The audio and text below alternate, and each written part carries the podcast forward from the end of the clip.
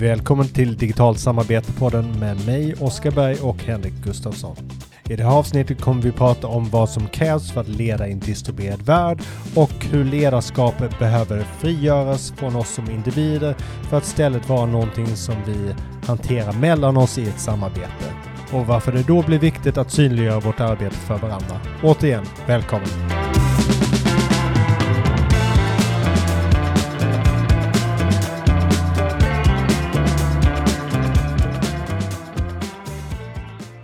Varit eh, sjuka som många andra här nu under veckan och, och uh, mm. passade på och såg Hobbit, trilogin mm. med barnen. Och eh, det finns en, en del som jag gillar där eh, precis innan eh, Bilbo ska ge sig iväg, eller han funderar på om han ska ge sig iväg med, med, med dvärgarna och, och hela gänget här och han frågar mm. Gandalf om han, om han kommer tillbaka helskinnad från det här äventyret. Och Gandalf säger då väldigt sanningsenligt att det är inte säkert att han gör det och om han kommer tillbaka så kommer han inte vara densamma. Och det är lite den känslan nu som eh, har uppkommit eh, under det vårt lilla äventyr här Oskar med bokskrivandet och poddpratet och liksom fördjupandet kring olika ämnesområden kring det här. Vi är kanske inte är riktigt densamma när vi har gått igenom eh, detta. Frågan är om vi kommer tillbaka överhuvudtaget. Ja, jag vet inte. Det finns inga garantier. Men eh, kul att eh, vara tillbaka, prata med dig igen. Detsamma. Detsamma. Vi har ju ett tema idag. Hur leder man i en distribuerad värld? Och eh, då kanske man ska börja med att bara sätta vad en distribuerad värld egentligen? Mm. Men det är ju en, en verklighet för egentligen, skulle jag säga, de flesta organisationer som ändå har aktiviteter och flöden och händelser och så som får en påverkan eller sträcker sig över geografiska och organisatoriska gränser och då behöver man inte gå så långt som till en global organisation utan även mer lokala verksamheter är ju svåra för en mm. eller tvåtal personer att ha grepp eller, eller kontroll över allt som händer där. Så mm. eh, om det här är verkligheten så, så kan det vara ganska bra att utgå från den verkligheten när vi även mm. pratar om ledarskap i en distribuerad värld. Ja, jag fick en bild framför mig av en dagisgrupp som går med sånt här band eller eh, rep och håller i det här repet. Så hade man ju fått gå omkring om man skulle liksom undvika att eh, vara ett distribuerat team. Man skulle alla få gå på rad eller tillsammans eller att man binder ihop fötterna och går, går på rad. På något sätt, någonstans måste ju någon avvika från den här gruppen för att göra någonting.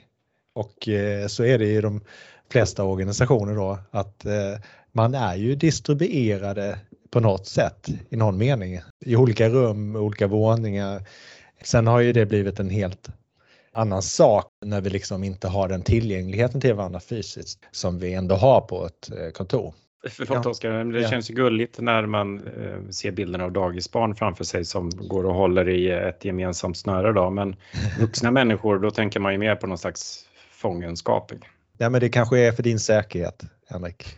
Att du ska irra dig ut i trafiken för du klarar ju inte av det klart, det att hantera det. Nej, men eh, för tillbaka till det här hur man leder en distribuerad värld så skulle jag vilja påstå att det är inte så särskilt svårt att besvara. Även då om själva förändringen är så. Men det korta svaret som vi ger här är ju att för att leda i en distribuerad värld och som blir mer det här VUCA-världen med komplex, snabbförändlig, oförutsägbar och tvetydig så behöver även ledarskapet distribueras.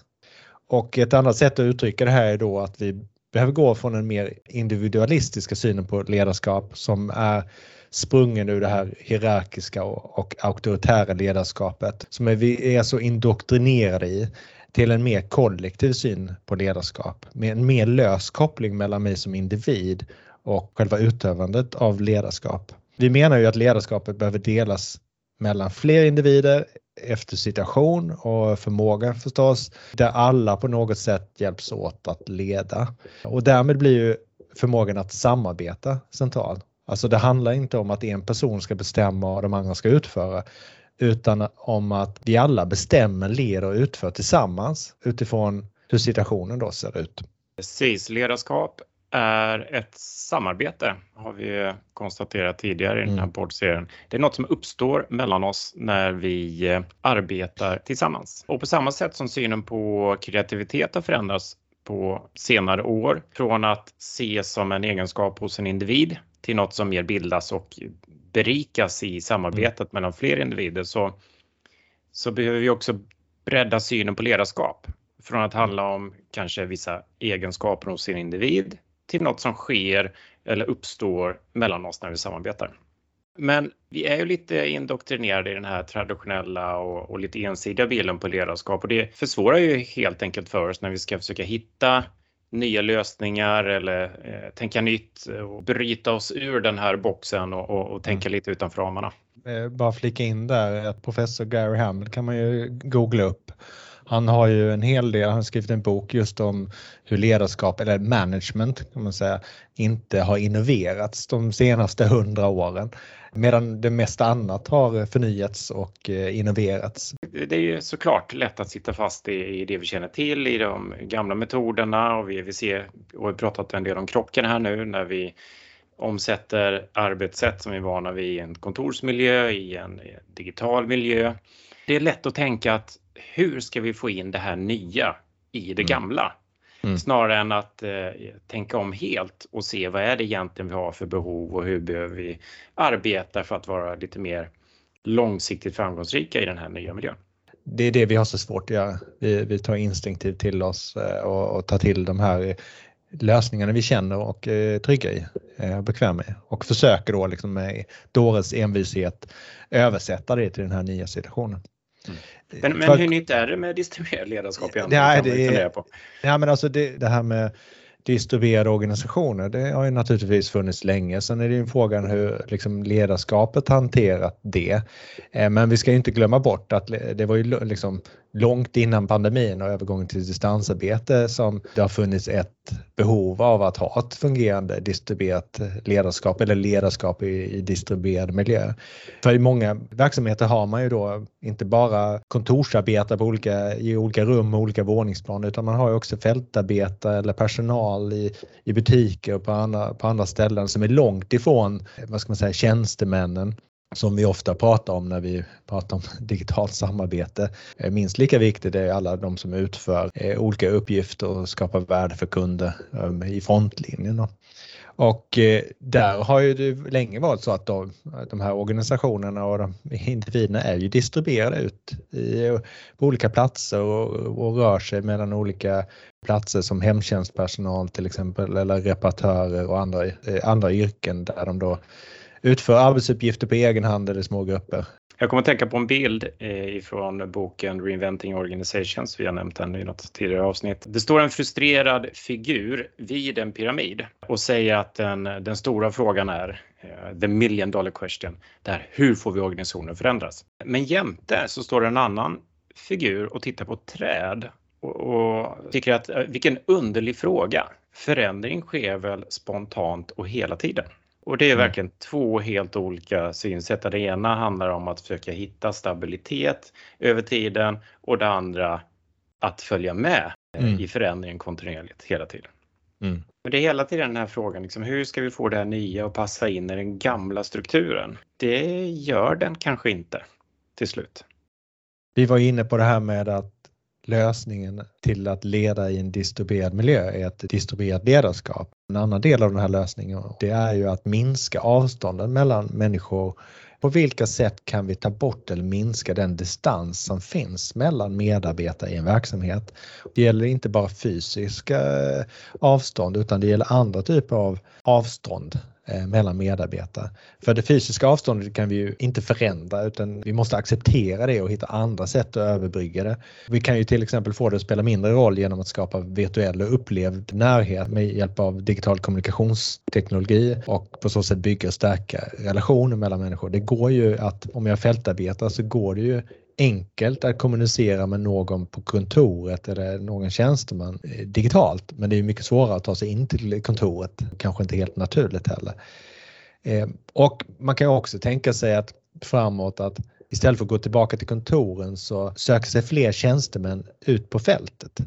Om tjänstemännen där ute och förstår deras vardag och deras utmaningar och Eh, hur kunderna upplever det de möter, ja då kommer de antagligen kunna göra ett bättre jobb och stötta de här ute på fältet, vilket är en stor del av tjänstemännens uppgift. när vi har den här distribuerade världen, då blir det uppenbart vad kommunikationsteknologi och ökad autonomi och självledarskap, men också då förmågan att kommunicera med varandra oberoende av plats, tid och roll kan ge till en organisation. Absolut.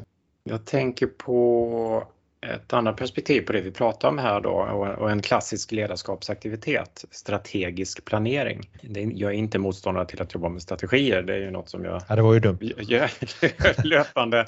Särskilt inte när det handlar om att försöka förstå vad man är på väg vid större skiften och, omställningar. Men det är lite som den här bilden om förändring som jag nämnde nyss. Hur ska vi lyckas förändra oss kontra vi förändrar oss väl lite hela tiden. Och, och det handlar om att släppa kontrollen här mycket, mycket mer eh, när det gäller våra uppsatta strategier och arbeta mer med att känna av och svara på det som händer. Sense and mm. respond som engelsmännen säger.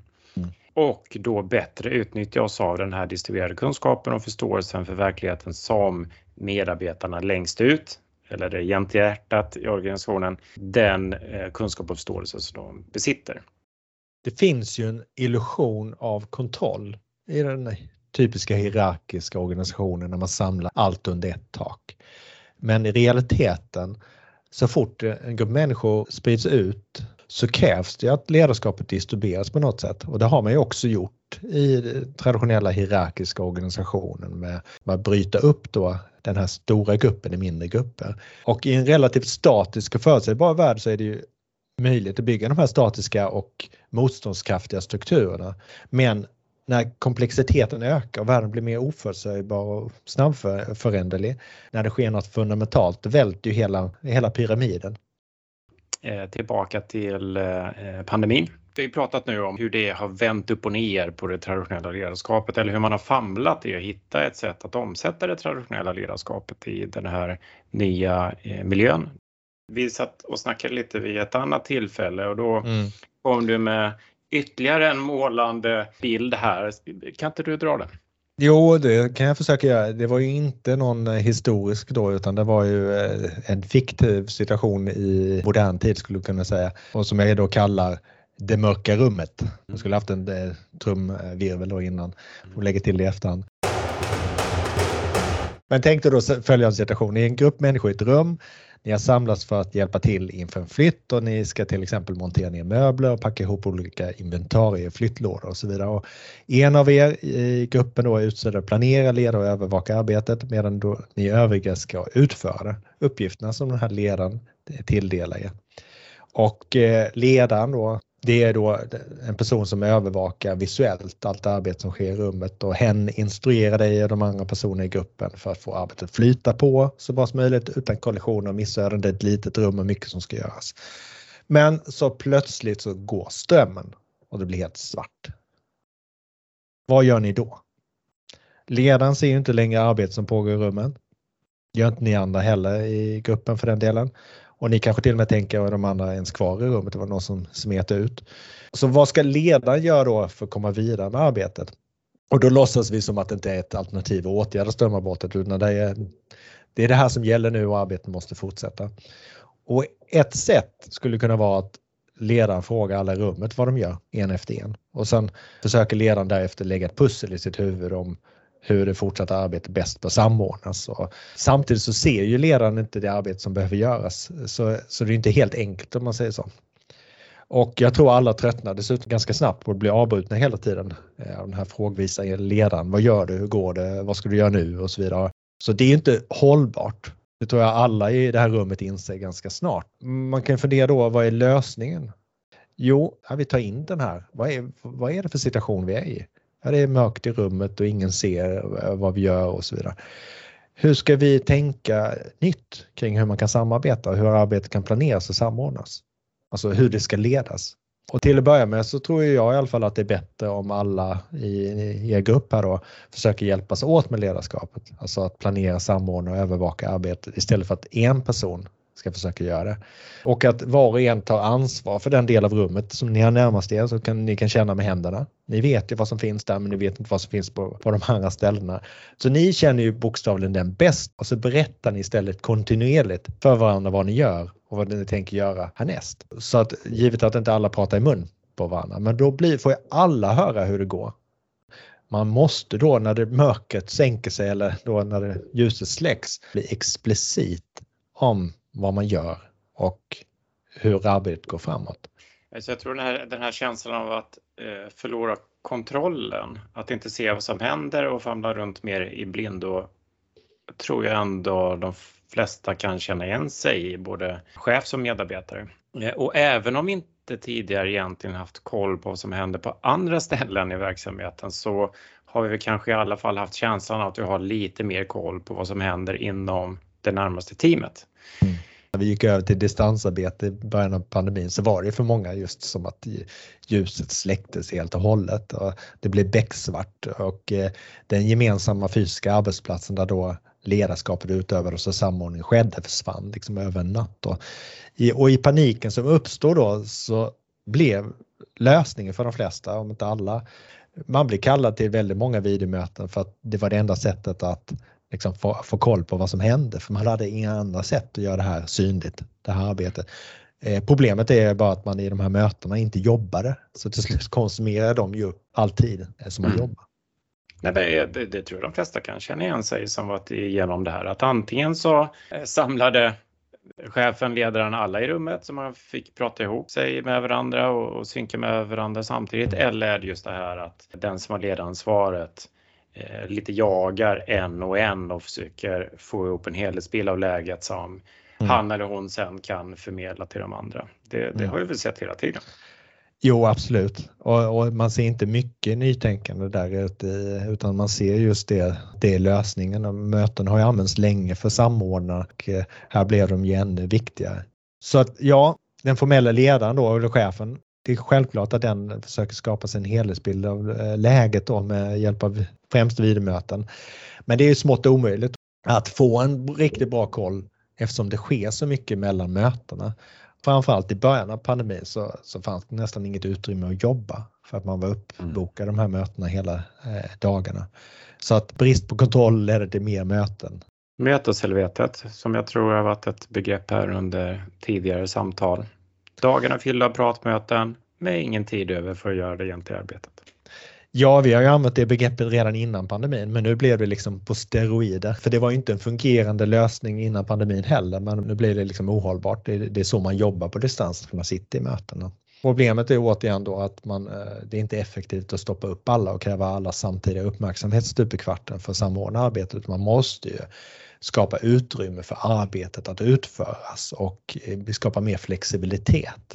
Vi har ju också varit inne på det här med hur viktigt det är att kunna få möjligheten att arbeta ostört i olika tidsblock. Det ökar produktiviteten, kreativiteten och lärandet samtidigt som det stödjer vår hälsa och hållbarhet. Alltså vi, vi har en, en chans att upprätthålla våra energinivåer och prestera över tiden. Men då kan vi inte liksom bli indragna i, i möten hela tiden eller ha någon som hela tiden avbryter oss bara för att kolla hur det går eller ställa en fråga.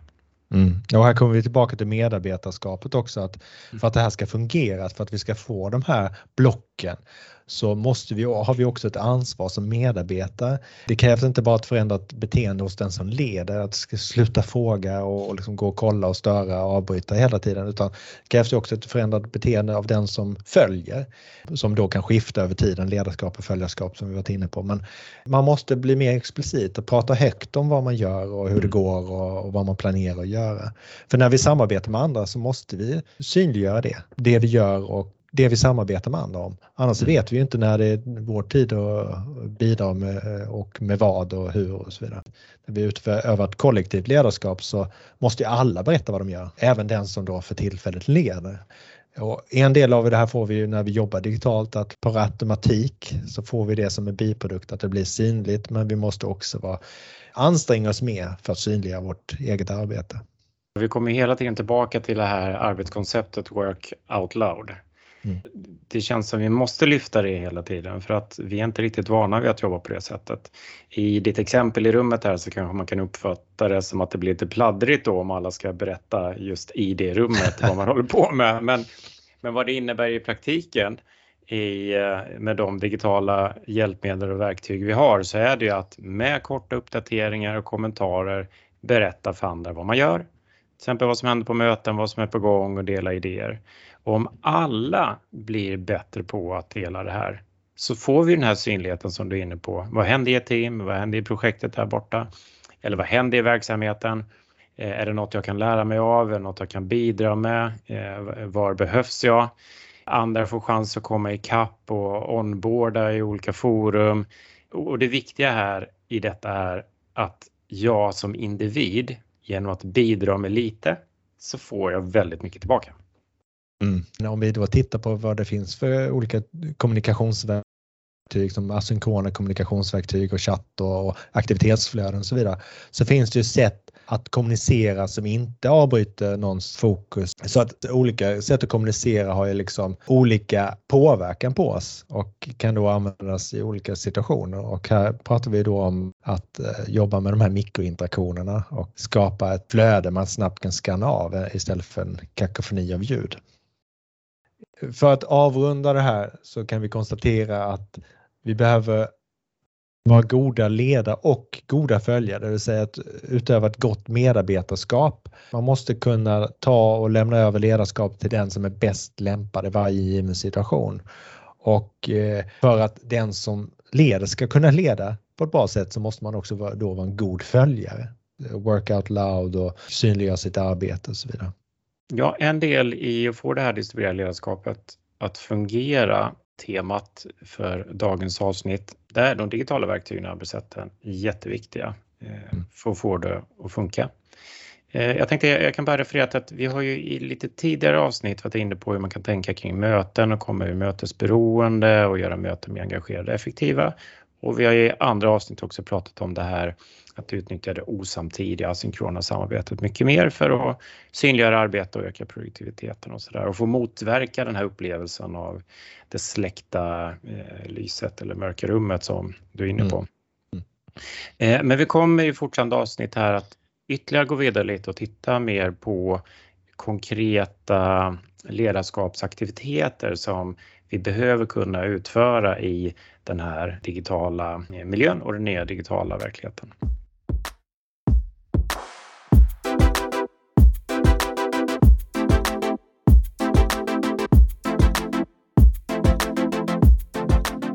Ja, det blir allt tydligare att man inte riktigt kan skilja på det här med ledarskap och samarbete. Så därför kommer vi fortsätta att utforska det här ämnet.